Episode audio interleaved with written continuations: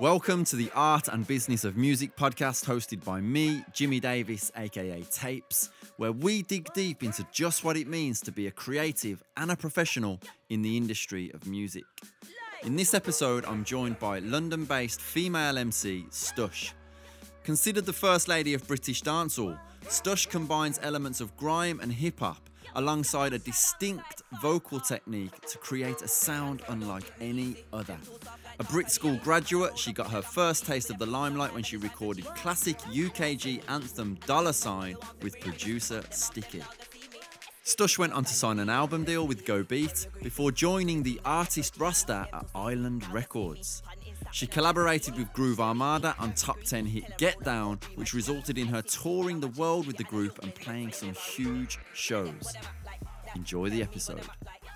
Stush, how you doing? Welcome to the show, man. Well, hello, Jimmy. Marvelous intro, thank you. lovely, lovely. All right then. Well, let's just dive straight in, Stush. Right. So. Mm-hmm. I'm interested to know what's your first memory of MCing? Like, what was the first thing you ever did that made you think, you know what, this is me and I want to do this? So, I mean, growing up, I was listening to so much dancehall and reggae. I listened to like Buju Banton had an album out when I was like in primary school, and it was called Mr. Mention, and it had like every song I used to listen to from beginning to end because I used to live in Thornton Heath, but I went to school in Hammersmith, so that journey was long. So the tape literally would flip over the Memorex cassette. Yes, it used to flip over. I know all of the lyrics on the other side, so I used to try and emulate Banton a lot, but obviously my voice isn't that deep in my head though, I thought I sounded like Buju. So then in a, about 97, an artist dropped an album and it was Tanya Stephens. And she was like a huge female dancehall artist. And I was like, wow, but I'd never heard someone in dancehall, especially a female, be so lyrical. And so I was like, yeah, I can do this. This is who I needed to hear. So when I heard Tanya Stephens, it's like, then I started listening a lot to her, trying to sound like her, just trying to find my style. And then I used to write little songs, like take their songs and try and write it in my own way. And then, um, yeah, I was at, I was doing that for a little while. Went to the Brit school, and it's when my teacher heard me just messing around doing Beenie Man lyrics, and he was like, "Like, who are you? Like, what? How long have you been doing this?" And I was just like, "Um, doing what?" And then from there is when I was like, yeah, this is this is what it's about. I know I can do this. So that was like my first kind of inkling to like, yeah, I've got something here. So dancehall was clearly a big influence on you. Hundred But was hip hop as well, and sort yeah. of the you know the later incarnation of garage and yeah, UKG. So hip hop more than anything. Like it's weird. Like everyone just used to think I'm straight from Jamaica, and in a way, it's like I kind of was because UKG hit me late. Even okay. when I done dollar sign, I was still learning about UKG. I was like, what what is this? Like what what is this sound? And a lot of people in dancehall was thinking the same thing because it's so fast and stuff like that. But obviously, being in the UK, I've got all of those other influences and drum and bass and jungle that mm. I'm pulling mm. from as well. But um, yeah, hip hop. Loved it. I remember Normski, DEF II. I used to watch that on BBC Two when I was a kid. And like me and my brother used to be like, yo, like, what is this? And I remember seeing Ice Cube and Ice T. I was like, all right, this is so all of these things. And I always say to people, it's like, I used to watch Top of the Pops. So I'm watching Wham and I'm like, yeah, George Michael. Do you know what I mean? Last Christmas and stuff like that. And then I'm bringing in Normski with the hip hop stuff. But then my underlying foundation is reggae and dancehall. So that's where everything kind of just got pulled in and comes out in my stush style, I suppose. Okay, so many different influences going yeah. into the melting pot. Yeah. What was the British dancehall landscape like at that time? Were you looking at any artists thinking, yeah, they're doing something over here that I could emulate, or was it definitely Glamma yeah. Kid? Okay. Glamma yeah. Kid had Moschino out in the early '90s, and we were just like, "Yo, this guy's hard." Like Glamma Kid was sick. Um, so I was listening to Glamma as well. Who else was there? General Levy. I had a, um, quite a few of his vinyls. a lot of the influences that I had from the UK was jungle. My brother would just buy up all of these jungle vinyl, and I'll just be sitting there listening to to that. But I'd hear a lot of stuff that was already in dancehall on jungle. Jungle, so sam- I already yeah. knew these songs. It's sampled dancehall so much in that culture. Yeah. Exactly. So yeah. were, were there any MCs in the drum and bass jungle landscape that you were thinking, yeah, man, I like like their style, or anyone that you kind of I'm not admired? gonna remember their names, but my brother used to listen to Brockie and Det, so I would yeah. always hear Okay. those influences a lot. And um, oh, what's my friend called? What's my boy? The really fast spitter. He's gonna kill me for not remembering his name. Um, Oh. like like old school MC, like Skibber. Or, Skibber, Yeah, Skibber Skibadee. yeah. Okay. And then Skipper. So yeah, Oh that's what I was hearing. So let me get this right. You're you're a Brit school graduate, Stush, yeah? Yeah, I am. Okay. What what was that experience like being at the at that institution, and did it play a big part in sort of molding and shaping you as an artist? Yeah, Brit was amazing. I mean, just the facilities that we were able to use. I mean, that really helped because I wasn't even in music at Brit. My strand was dance. That's what my my Okay. yeah, that's what I specialized in. Um, but by the end of coming out of Brit, after my teacher heard me, he was from media. So Mr. Preston, he he was like, I'm gonna show you how to use the radio suite and I'm gonna show you how to mix tunes. So then that's how I learned how to be able to control the mixing desk for radio. I was producing a reggae show every year because Brit would have their own Brit FM radio station. So I would come back every year and then I'd show some of the students what to do and we would drive shows together. Okay. So yeah, that was like really good for me to do. I would go up there and I'd just record myself, put on the instrumental, record. So that was helping me hear myself back and oh, I can improve here. I can improve here. So yeah, Brit was amazing, man. I really love Brit. Yeah. It's so interesting, right? Because this has come up before in, in other episodes that we've done. Mm-hmm. This idea that teachers can have such an impact Mm. on young people, sometimes without even knowing it, Yeah. by just spotting something in them, giving them an opportunity and a platform.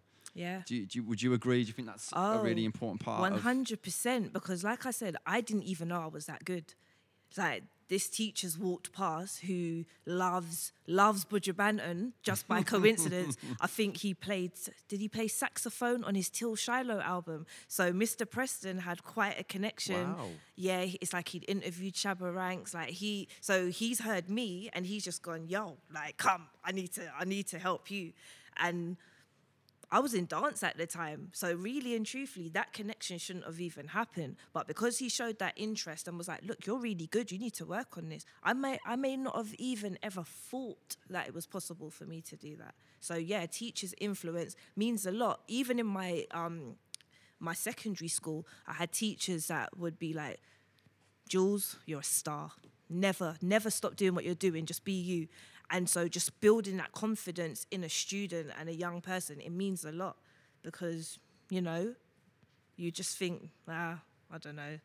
But at that time, especially from the background I'm from, you're not really pushed into doing music. People, with your parents usually will say, go and get a proper job. They wanted me to be a science teacher. I was amazing at science. Okay. So they were like, go and like deal with maths and science. Go and teach that. And the teachers were always pushing for that. Like she should do science. She her brain with science is just amazing. But I loved science, but it's not my passion.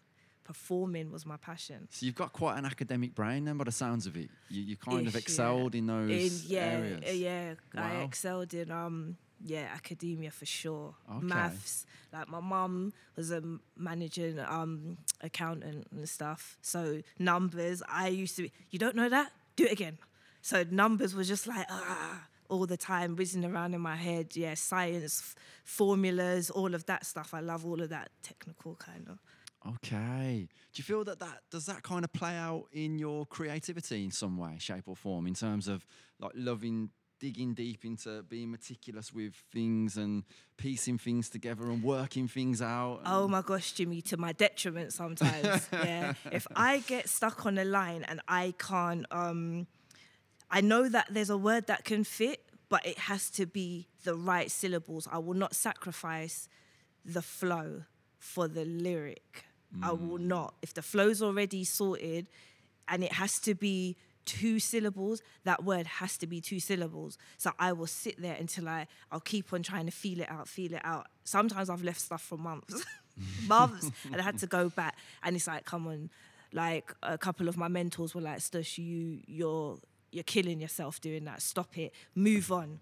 And so that's what I teach the students now. If you get stuck, move on because it just drains your creativity. But that is Okay. something um, um, uh, I have been known to do. Just sit there for hours. Nah, I have to get this word. I have to get this word. But Okay. but yeah, and I, sometimes I have to. I'll do a lyric, and it may be way too intricate. It will just fly over your head, and it may be something scientific that I'm saying, and I'll show it to someone. They're like, "Stush, that no one." There's like five percent of people that's gonna understand that. Take it out, and I've had to take out stuff from a lot of my songs, but yeah. I like doing that stuff. Since I was a nipper, been through a lot of clothes, no clipper. Still not jump on the pole, no stripper. No. Me take the lead, them a follow like Twitter. Not want to run up my mouth and bicker. Won't leave a friend, but my bloodline ticker. Your chose big, but me have to go bigger. Make them all have to reconsider, huh? Come me like social media. They say me too social media. Me sweet like social media. So me tell a man social media. Come me jump and repeat, I mean that. Respect on the street, I mean that. Punk, I can never be that. You know, see me there, stash me not idiot. Them gal there, I'm not following. Out. I'm so pleased you brought this up. It leads brilliantly onto the next point, right? So it sounds like you have a very technical approach Yeah. to, to the creative process. Mm-hmm. What I've also noticed about you, Stush, is that your style of delivery is so unique and distinctive. Mm. Like inserting like those high pitched sounds in mm-hmm. places, and it, it's it, you know it's it's very unique to you. It's it, I, I guess it's part of your brand, isn't it? Yes. People, it's instantly recognizable. Hundred percent. How did that come about? Like, is it something that you developed? Is it something that you stumbled across? Is it something that you were experimenting and it came up? so my voice naturally will go high. If I get excited, I'll be like, "Oh my god!" and it'll just go off. And um, I'll sneeze, and it will be like, and it will just come out like that. But I was li- like I said at the time, I was listening to a lot of Beenie Man at one point, and I, I think he was doing stuff like "die, die" in his Oh, stuff. yes, yeah. And so I was literally learning everyone's lyrics. There's certain CDs where I'll be able to tell you the entire like list of the seed that what order the songs are in, at what minute he said this. Like I literally that's how I was going in on music.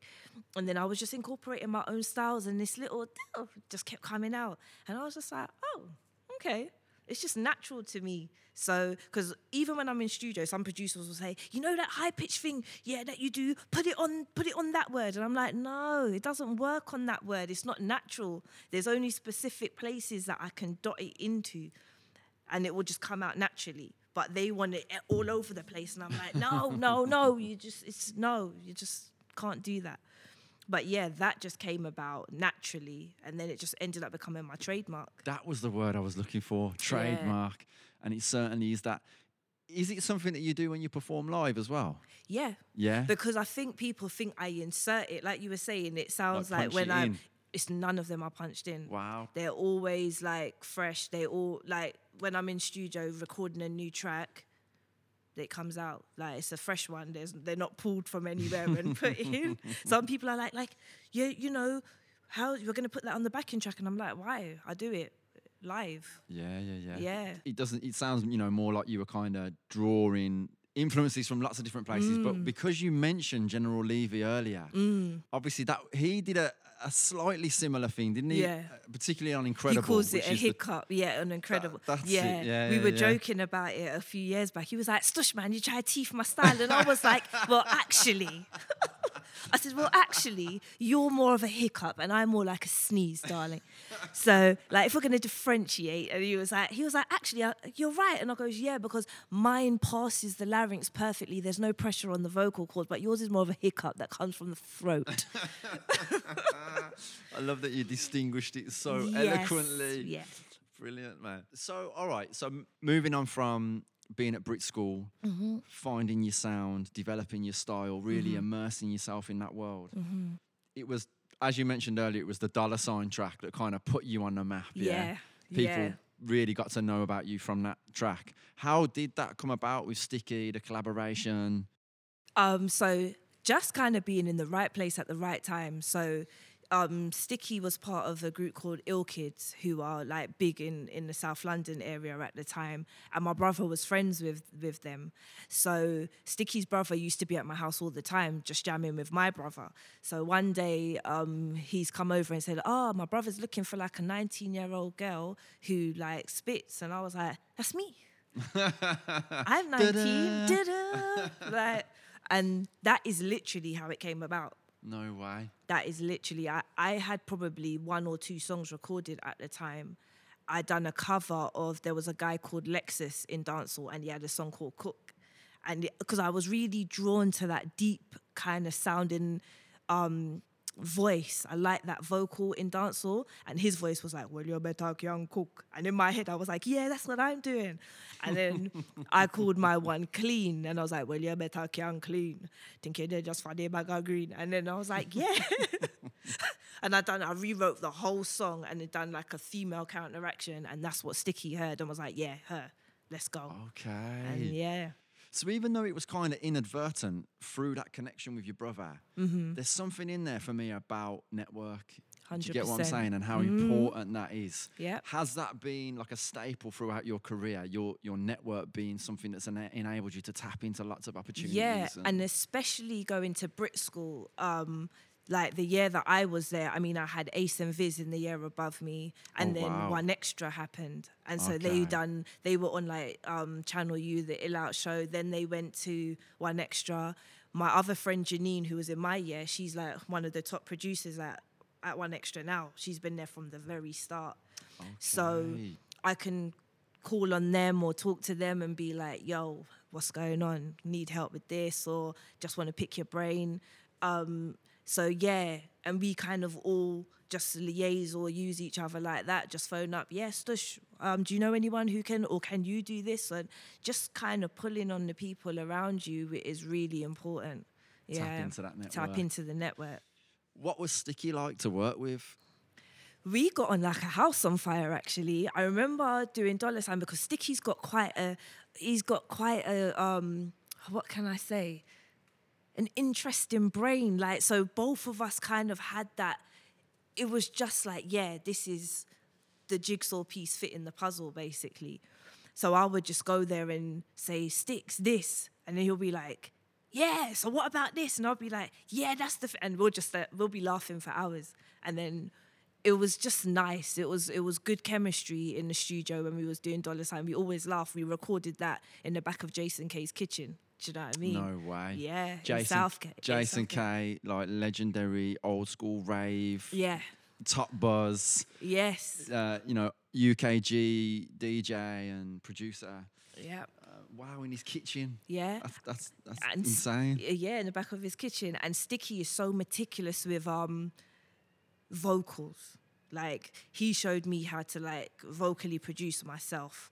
And Okay. that and my clarity has improved over the years because I would say like when I'm spitting at such a fast pace, when I first done Dollar Sign, not a lot of people understood what I was saying. It was about getting used to the sound of my voice and oh, she's doing this yard style, like right at such a speed. This is that it took a lot for people to understand, and you've got all these high pitched things going on.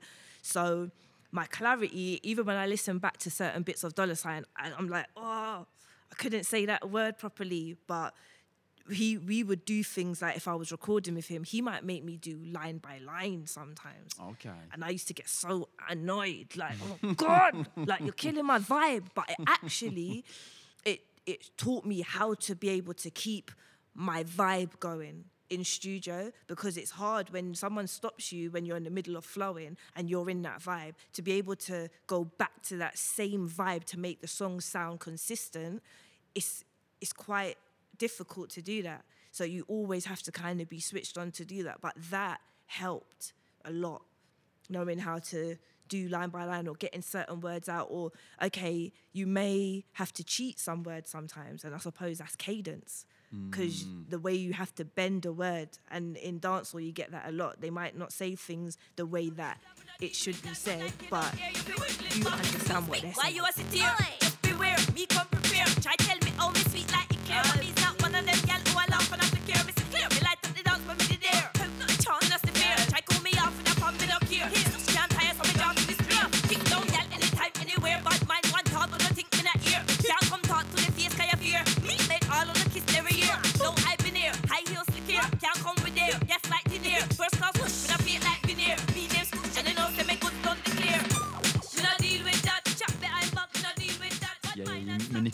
Word to make it fit, stretch Yeah. the word, like you Yeah. say, cadence, inflections. Yeah. And what what you're touching on there for me as well, it really speaks to me about collaboration and the magic in that when you get two people in the studio Mm. Oh or more gosh. than two Yeah. and just bouncing off each other. I think there's something to be said about that, isn't it? Because music, it can be a really lonely world, can't it, when you're Oh, a solo God. artist? Yeah. And, s and it's good to have another ear. Sometimes you may think something sounds amazing and it could do, and it might not. And sometimes you need someone to go, I really like it when you do that. You need to focus on doing that as opposed to doing this other thing that isn't really working for you. So being just working by yourself all the time isn't good. You need to have another another ear until you get to a point where you know for yourself.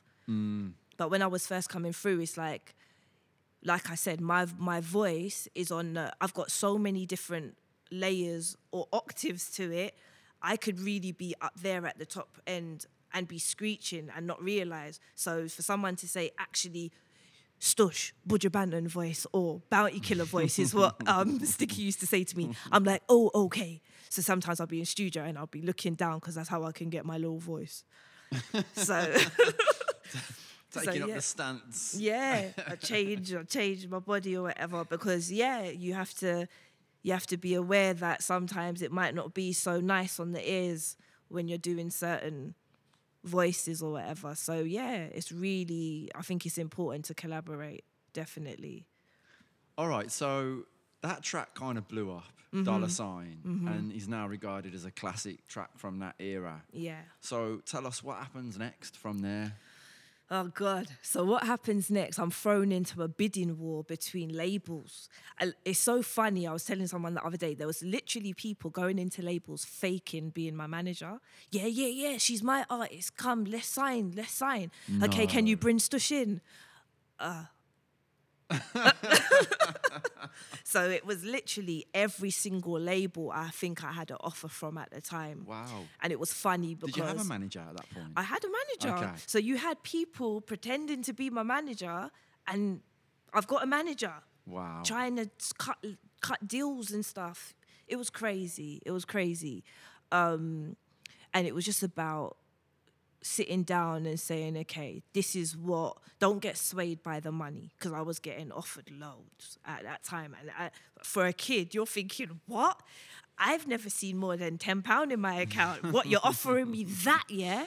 So it was just about just staying um, humble and staying grounded and being like, okay, I like this label because they've worked with these type of artists and they're not scared to work with something new or I don't want to work with them because they're going to try and change me. So I literally just whittled it down like that. And I went with, um, I ended up going with Go Beat, with Ferdy from Go Beat because Ferdy was the one person who, he came to a few of my shows in some of the most gangster areas to watch me perform where it was like stuff was popping off and all sorts. And Ferdy was the one person that I connected with, and he sat me down and he said, Stush, never change. I signed you for being yourself. Continue to be yourself, basically. And um, he goes, never change your style. I signed you for being raw. And that just stuck with me. And I was like, yeah, that's who I want to go with, you know? So from there, signing with Go Beat, what was the plan? Were, you, were they sort of asking you to work on an album, a project? And, and Six they- album deal. a six album deal. I was signed Wow. on a six album deal. Wow. Dollar Sign wasn't even one of the singles. Dollar Sign was an album track. Yeah, that Wow. never ever got released um, properly. That was only test press, and it sold out in like a day. I remember when the vinyls came out, and I tried to buy one. They were like, "No, no, you can't buy your own song. We just need you to do the autographs on the vinyl." I was like, "But look, someone stole my my my vinyl. I had a show at Stratford Rex. Like, I need to replace the vinyl." No, no, no, no, no. This is this is held for DJs. You can't have you can't have it. So I don't even have a, a copy of my own track. Um, but yeah, what was we saying? So, so you were signed So to a six si- album deal? Yeah, six album And, deal. and were you working on a project? I was working on an album. Okay. and that's when things started getting a bit messy. Um, working on an album, and I don't know. I think the pressure maybe got to people. It was the first time that they were in such a big situation, so I would go down to studio, and I'd wait, and I'd wait, and I'd wait, and nothing would get done. And so that got really frustrating. And then by by the end of it, it's like the money had been spent. My production fees had been spent and there was no album. Wow. So I was stuck in a situation where, like, and at this point, Island Records had taken over Go Beat, and I was one of the only artists that were carried over to Island. But being with an A and R who never signed you, it's not the best situation to be in. So, and then it you you're getting told by your lawyers stay stay in the situation because it's it's beneficial being a signed artist. But i'm like yeah but this is killing me. I'm not able to i'm not able to work. I'm not able to do anything. Then you've got the label saying no she's too expensive to drop. Because me and dizzee were two of the highest paid black artists that got signed at that time. So i wasn't able to get off the label. I was stuck basically. Wow. So, so did that whole episode just kind of really creatively stifle you? 100% Yeah. 100% So you were unable to really work on anything and release anything. that's it Wow. And how long did that rumble on for? 12 years You're joking. I got out in 2014. I literally had to walk away from my management, just everything. It just got it just got too much because you start to second guess yourself because and uh, it's like something I was saying on a panel the other day. It's like being a young black female in the industry, you speak up and it's like you're meant to know your place or you're you got attitude. You're not meant to say question certain things. And I used to sit there think, am I going mad? Is, is this only happening to me? Like I need to be out of this situation. Why am I being told to stay in a situation? Like I'm I'm drained. Like it, this is toxic to me, and I need to get out of this situation. But you start to question things and ask things, and you just feel like, oh my gosh, you, you can't turn to anyone. So it was way too long for me to be stuck in that situation. But, you know, you got you got you got outside factors, you got other things that you got people that are benefiting from you staying in a deal. Mm. So, was anybody from the label from Island when they took over Go Beat coming to you with any kind of proposal plan? Like, No. this is what we're going to do? No.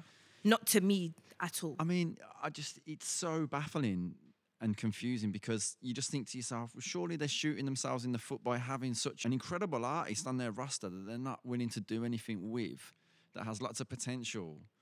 That makes no sense. Like, I, it got to the point where I left and I went to America. I just got out. Like, my lawyer was like, look, I've got links. I've got links with Wyclef. I've got links with these people. Go. And I went. I went to New York, little 22 year old. Got to New York. They thought I was like 12 because I looked so young. they were like, Are you sure you're allowed out? Like, your parents let you out? And I'm like, I'm 22. like, they were like, But you, you so small. Like, but um, I met Clef and he wanted to work with me, but things never ended up coming to fruition. So I met quite a few people out there. I got some work done with a, an amazing producer, and he's blown up over the years. Um, Shea Taylor. I heard he's done a lot of work with Beyonce and stuff now. But he was like one of the first people that I got to actually work with, and he was like, he couldn't understand. He was like, but Stush, you're really good. Like you're amazing. I don't get it like what is going on i met people from def jam in um, america because it's like i was signed on a worldwide deal. So my label over there would have been def jam. And they were like you the truth man. You're, ama- you're amazing. Like people couldn't understand like what is going on. Why are they not trying to get you out of this situation? But like i said when you got signed by one a&r and that a&r mm. leaves and you're kind of dumped on the lap of someone else you're not really who they signed so mm. they might not they may not have that passion mm. for your for what you're They're not, doing in, they're not invested. They're They not invested in They don't you. have a vested interest because, like you say, if, if they didn't bring you on board, they don't have anything to i didn't even get to meet my new a&r Wow. What, and what were your management saying to you at this point? You Now know, this for- is the thing. Like I don't really want to yeah, go I mean, into too much, but it's like you- yeah. yeah. they were kind of on the same side of stay in the deal. It's better to be signed, Okay. which back then it kind of was. You could go anywhere and go, yeah, I'm signed to Island Records, but what does it mean? You're not putting out anything. Mm. Yeah. and that's why the Groove Armada situation really helped. But that was actually a song that I wrote for my own album. That's why Ferdy signed me. I'd been sitting on that song for 10 years. Ferdy was like, I told you it was a hit. I told you that was your top 10 hit. Like, that's why I signed you because I knew you had hits sitting there. So it's crazy. So, well, I'm glad you brought that up, right? Let, let's talk about that then. The collaboration with Groove Armada. Mm-hmm. How did it come about? How did you meet those guys? and what was the process of, of you eventually sort of putting your song, by, by the sounds of it, to Mm-hmm. What they were producing? Or? So that was just funny. Like I, I was now just working a part time job, and I got a phone call one day from I think someone from Greensleeves. They're looking for you. Groove Armada's looking for you, and I'm like, huh? The people from like the adverts and stuff, and um, he was like, yeah, and I, I was thinking, and that's what was crazy. We're getting direct phone calls, but. I'm with Island Records. Why are you not contacting them? They should be reached. Do you see what I'm saying? And I found out over the years, so many little things like that were coming through, but it wasn't coming to me. Oh, we want stush on this. Wasn't coming to me. But um, yeah, so got put in touch with um, Groove Armada through um, this guy from Greensleeves. I can't even remember his name. And then went down there, and it so it just so happens that the guy that was I think A and R in Groove Armada at the time. He was a big fan of mine, so he was like, "Yeah, need to get Stush on this. We want Stush on this track, like now, kind of thing." And um, went down there. They gave me like some like a beat CD, and the first track on there was Get Down, and I was like, "I like that. I'm doing that one." Didn't even need to listen to anymore, just, That's it. I, d- I flicked through the rest of them just for just in case. just in case. But the first track on there, Get Down, I was like, yeah. And then I was like, okay. Um, And I was listening to it, and my manager was like, Raw, you've got that song that can fit on that as well. Like, listen to the vibe of it. And we were like, oh, yeah, that's that's really working. And um, yeah, I just changed my kind of style of delivery on it. And there you are, Bob's your uncle. And when you when you went in to record the track, Mm-hmm. did both you and the guys know that it was just a, a smash? You were Oh. like, yeah, this is gonna work. I don't know, you know. I don't know. I really don't know if they thought it was a smash. I thought, okay, this is something new. I just like that. there was a different vibe. Um, but I've always liked quirky stuff, and that was really quirky to me. And the bass line was sick. I was like, yeah, like, who wouldn't like this? This is this is banging. That was it. So that track obviously took off Yeah. in a in a big way, and and you end up going on a, a massive world tour with Groove Armada. What was that like, man? What was the experience like traveling the world? Jeez, uh, like I literally was working two jobs at the time, Jimmy. Yeah, and then I'm in Australia on my first tour. Australia, New Zealand, bang. Within a week, I had to hand in my notice. Do you know what, guys? Love you lot. I love you lot. They were like, you can come back anytime. I was like, thank you, love you. But I've got to go Oz next week later. And No then that way. was crazy. That was like 12 flights in two weeks. Literally a flight a day I was on. It was intense. It was intense. And obviously the size of the stage and like my biggest show at that point, I had done V Festival just as warm ups with, Okay. with Groove. Um, but that was like, I think one or two, maybe two festivals, like big festivals at that point. Before that, my biggest show I would say was Bagley's, um, Garage Nation. There was about Oh wow! yeah, Yeah, tha- yeah, and that was my first ever show. Bagley's Film Studios at King, King's Cross. Yes, Yeah, yeah, yeah. Sweatbox, mate. No that was my what first ever show, and that was probably one of my biggest crowds, if I can remember. I think I'd done Amsterdam a, com- a couple of times, and maybe those shows were about the same size, but those were my biggest shows at that point. So suddenly you were thrust in front of thousands of. Sixty odd thousand people. Wow. And um, I was like, yeah, it's your time. TV, I was doing Channel 4, I was doing all kinds of things. But it was like, yeah, this is what I've been working for. This is this is it.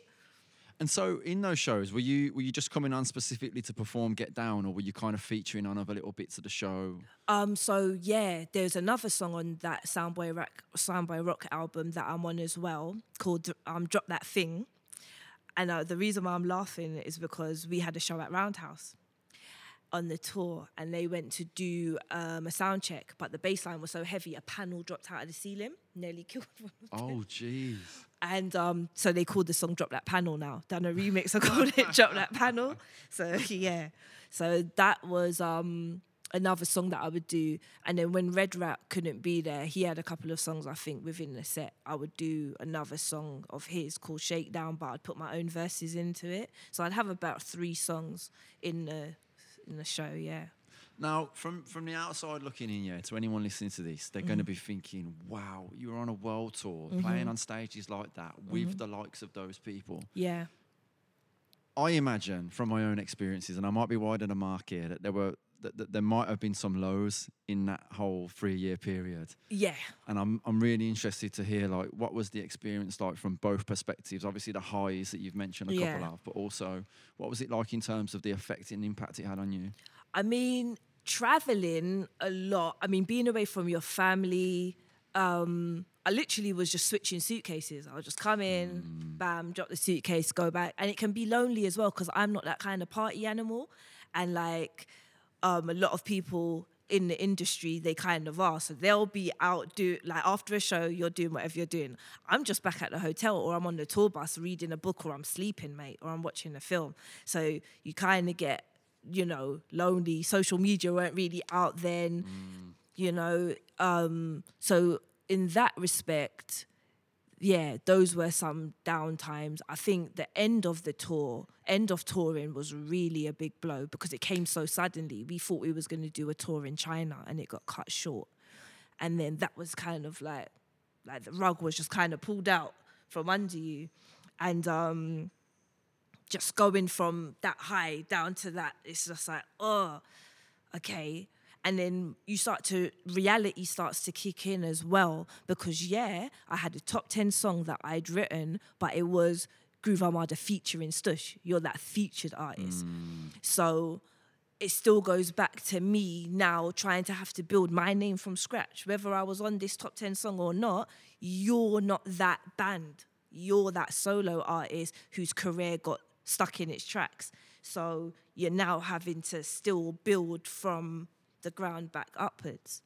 So there were some really low times, and I think I was suffering from. I started having seizures when I was on tour. So I was, it was like, oh, what's this? Am I exhausted? Like, and I'd have a seizure and be feel really tired, tired, mm. tired. And I remember at that time, Sway phoned me to do F Your X.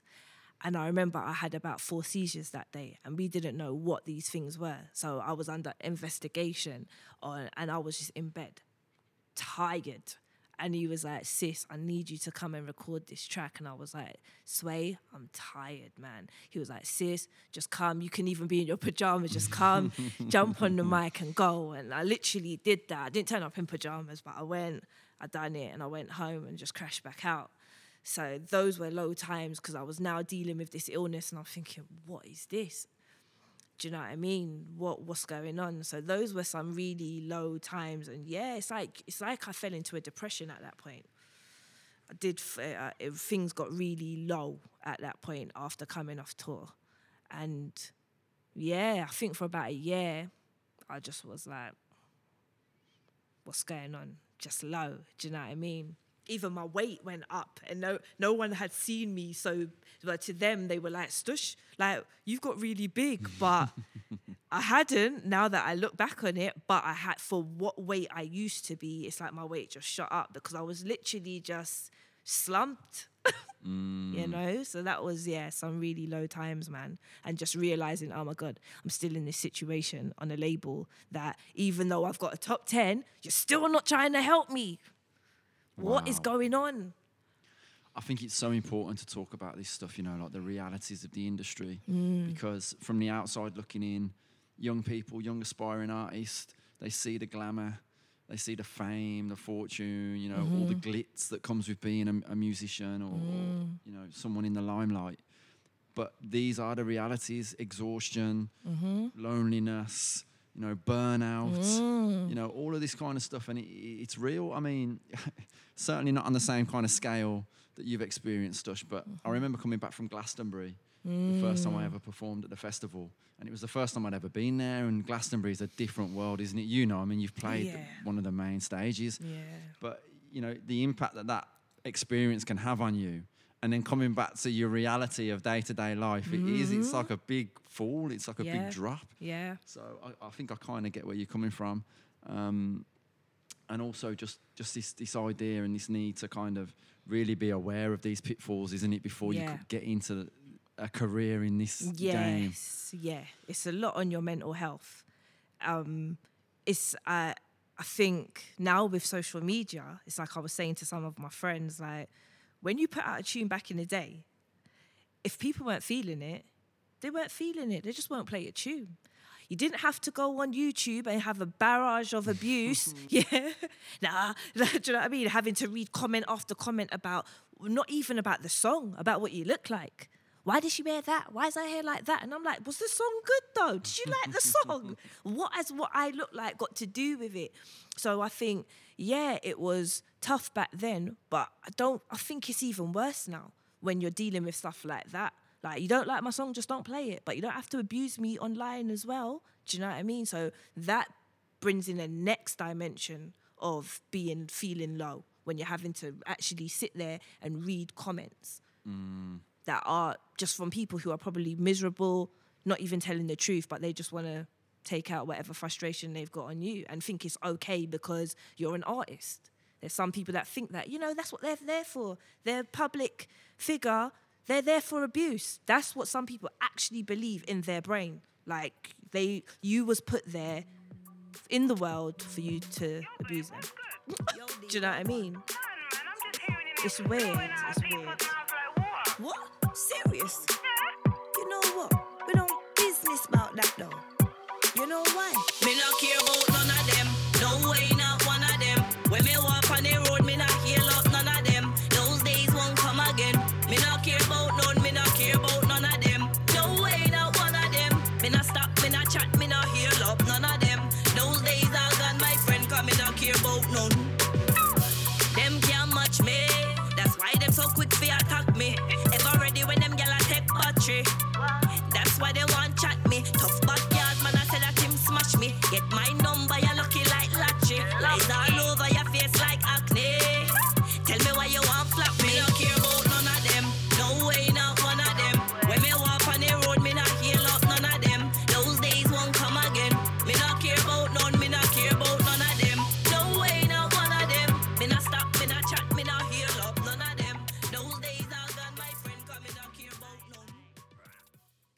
What would you say to your young Brit school self if you could travel back in time and sort of give any advice? You know, if we're, we're talking about these kind of things.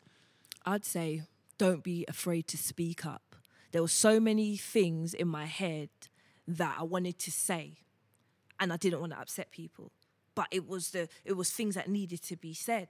Don't go through the pain or feel like you have to sit there and take any rubbish from anyone. Like speak up. If it's not working for you, it's not working for you. Like you can move on to a next situation because some people feel like, no, but this is my one chance. If I don't take this, then I'm never going to be able to do whatever again. Especially now more than ever, you've got the internet. You can do whatever you like. You can make a mistake. You can do whatever. Get rid of your Facebook, set up a new one under a different. Do you know what I mean? You can do whatever you want to do. So I would say to my myself, just speak up. Don't don't be afraid to not be liked. Because a lot of us, we want we want we're humans. You want to be liked. You want to be loved, and you don't want to say what needs to be said in fear of not having that. You know, but it's okay. Like when that person, when you're keeping your mouth shut to please someone, they're happy and you're sad. Someone has to be sad at one point. So it's better that you take care of yourself and your own mental health and your own well being than putting someone before yours. Do you know what I mean? So, yeah, I would say that. Such solid advice, absolutely. And what it makes me think about is the, the, the idea that the biggest human fear is not being enough. Yeah. So not being good enough, not being good looking enough, not Yeah. being smart enough, and and what you were saying there, not being liked enough. Yeah. Do you know what I mean? And Yeah. having and and that fear can really cripple you, can't it? In, in lots of different situations. You can doubt yourself. Even at this age, sometimes I turn around and I go, Am I even good though? Wow. I still question Mm. myself to this day. Like, are you even are you even that good? There's some days I wake up and I'm like, yeah, man, I am the ting. Did you hear that lyric that I done? And for me, it's like there's a lot of my stuff where like I still get judged on dollar sign, which was like 20 years ago nearly. At that point, I was fresh out of of um, Brit school probably this, this was the best um, I'd ever structured a song, but I hear all the faults in it.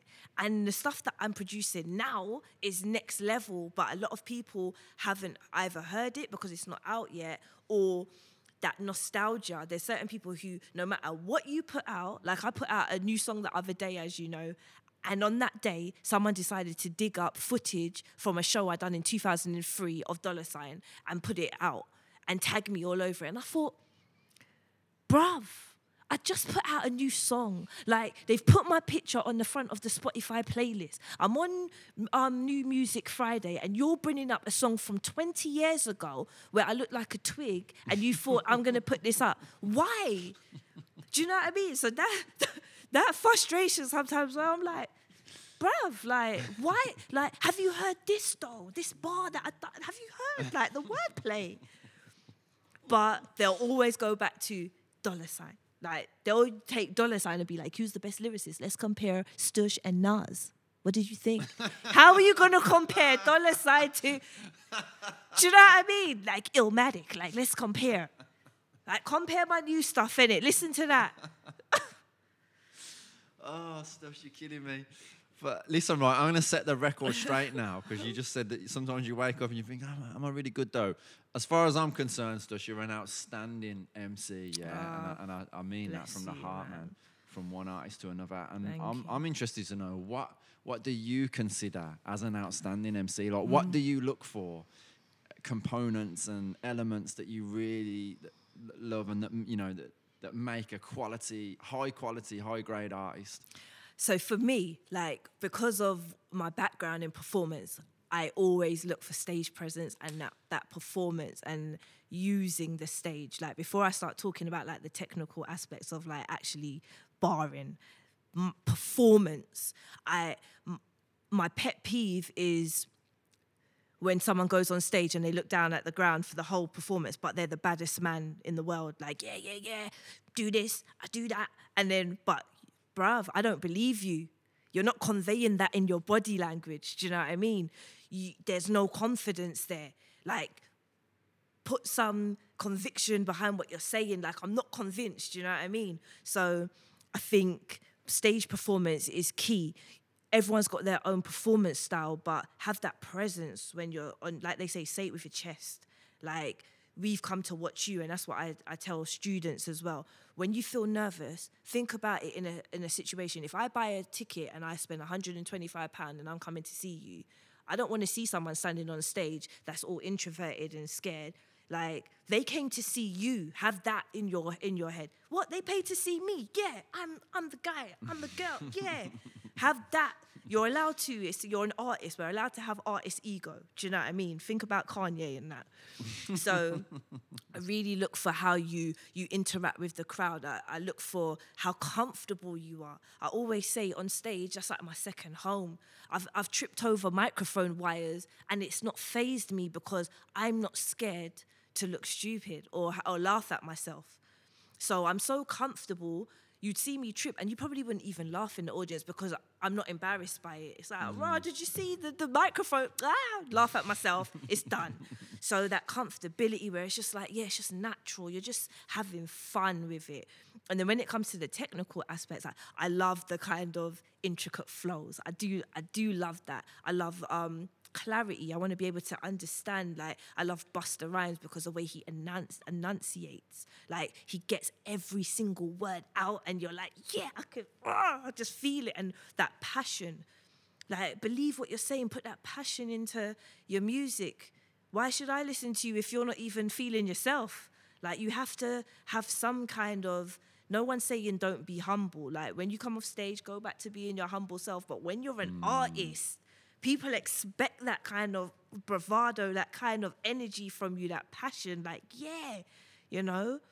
So um, I look out for those kind of things, like and and wit and cleverness in your lyrics. Did you hear how he put that together?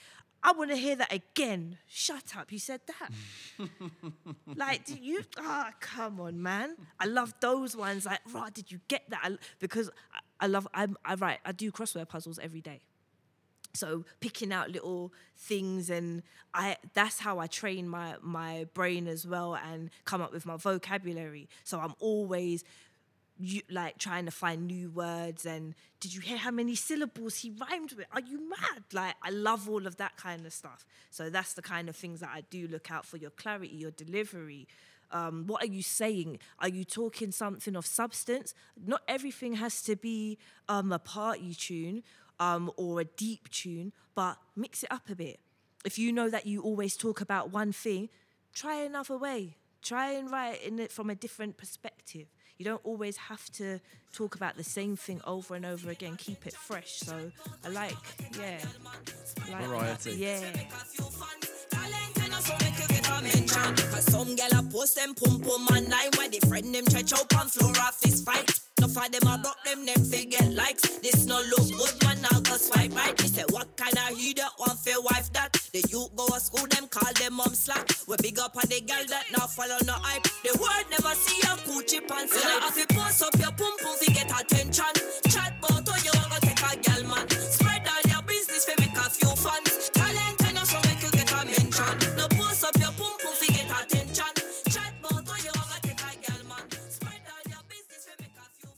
Yeah, I can totally see why you love Busta Rhymes. Totally see because I feel like you're an artist and an MC that fits into that category. Larger than life, delivery, just the energy you bring. Yeah.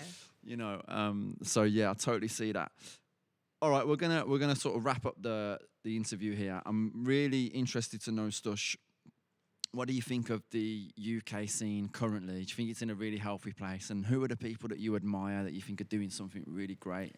I do I do love the um, scene at the moment. It's like like I was saying, you don't have to leave and go to America now to try and blow or whatever. They're coming here. Like we're we're finally being recognised and respected for what we do in the UK. Um, I have to admit, I love J Hus. I just I love the humour. I loved I just I think he's amazing. Dave as well. Um, on the female side, I like um, Miss Banks. Miss Banks is coming through and doing stuff, and it's refreshing to see that there's more than one female that is being allowed through now, and there's so many who are, you know, you got people like Shaybo. She's got a lot of um, presence. Her deliveries fire as well. So you've got quite a few people in the scene coming through, and I'm just like, yeah, this is really healthy now, man. This is good. Do you feel like the females are being represented now in a in a good way? they are being represented in a good way. Um, I would like to see them mix up their um, their content a bit more. Um, but on the whole, you've got some quality female artists coming through. It's really good. It's good to see. And lastly, what is next for Stush? What should people be looking out for? Where can they find you? Next for me. So I just dropped me in a deal with that. That's doing really well. Thank you for the support. I've got a little treat that I want to put out about Christmas time. Um, it's a 2.0 of one of my tracks, and I've got two amazing female MCs collaborating with me on that. So that's we've just shot a nice video for that. So I'm waiting to drop that as well. And then I've got a project with all of my old stuff. I'm working on getting that all together. Um, songs that may have come out years ago that people weren't able to get, um, and stuff that was unreleased. All of my also like a like a lost tapes project. I want to get all of that together, and then I've got after I drop that, I've got fresh project, fresh new stuff. Just want to drop that, so that's what I'm currently working on. And um, yeah, you can catch me on the socials, Stush underscore UK. That's Stush with a U. Um, also, my jewelry line, Stushlery, that's stushlery.com. That's what I do as well. And um, yeah, you can catch me on that. And I'm on YouTube, Stush, Facebook, Stush, Twitter, Stush UK. I've got to get this in stuff right. I know I said that was the last question before we Mm. Yeah. finished, but you've just reminded me. Your jewelry line, am Yeah. I right in thinking that you were helped to get that off the ground by the Prince's Trust? Yeah. And the Prince of Wales himself and the Duchess of Cornwall liked one of your pieces so much that they, They- bought they bought yeah. it. Wow. Yeah, it made, a, it made a few people jealous. Multi-talented, royal connections. Yes. Come on. They are my customers. Yeah. um, she bought one of my bracelets that, um, yeah, like I was shocked. Like, come on. And it was so funny because I was kind of shocked. She was like, no, tell me the price. I was like, no, just have it. She was like, no, tell me the price. I was like, it's okay. And she was like, she made her assistant come over. Whatever she says the price is, give her the money. And then I gave some rubbish price and undercut myself. and I was Oh, like, no. what did you, what's wrong with you? My dad was like, it's what happened to you? It's what happened to you? You're chopping. You gave him the wholesale price. man. Oh my gosh. Can you believe? Uh, Stush, listen, it's been an absolute pleasure having you on the show. Thank you, so much for coming you. on. Thank it's been you for having me. such an insightful interview, and you've you've offered so much. Just yeah, massive, massive respect to you. Bless you. Bless you, T8PES, because I've been giving your government name all the way through this. So, yeah, no, bless, man. Thank you for having me.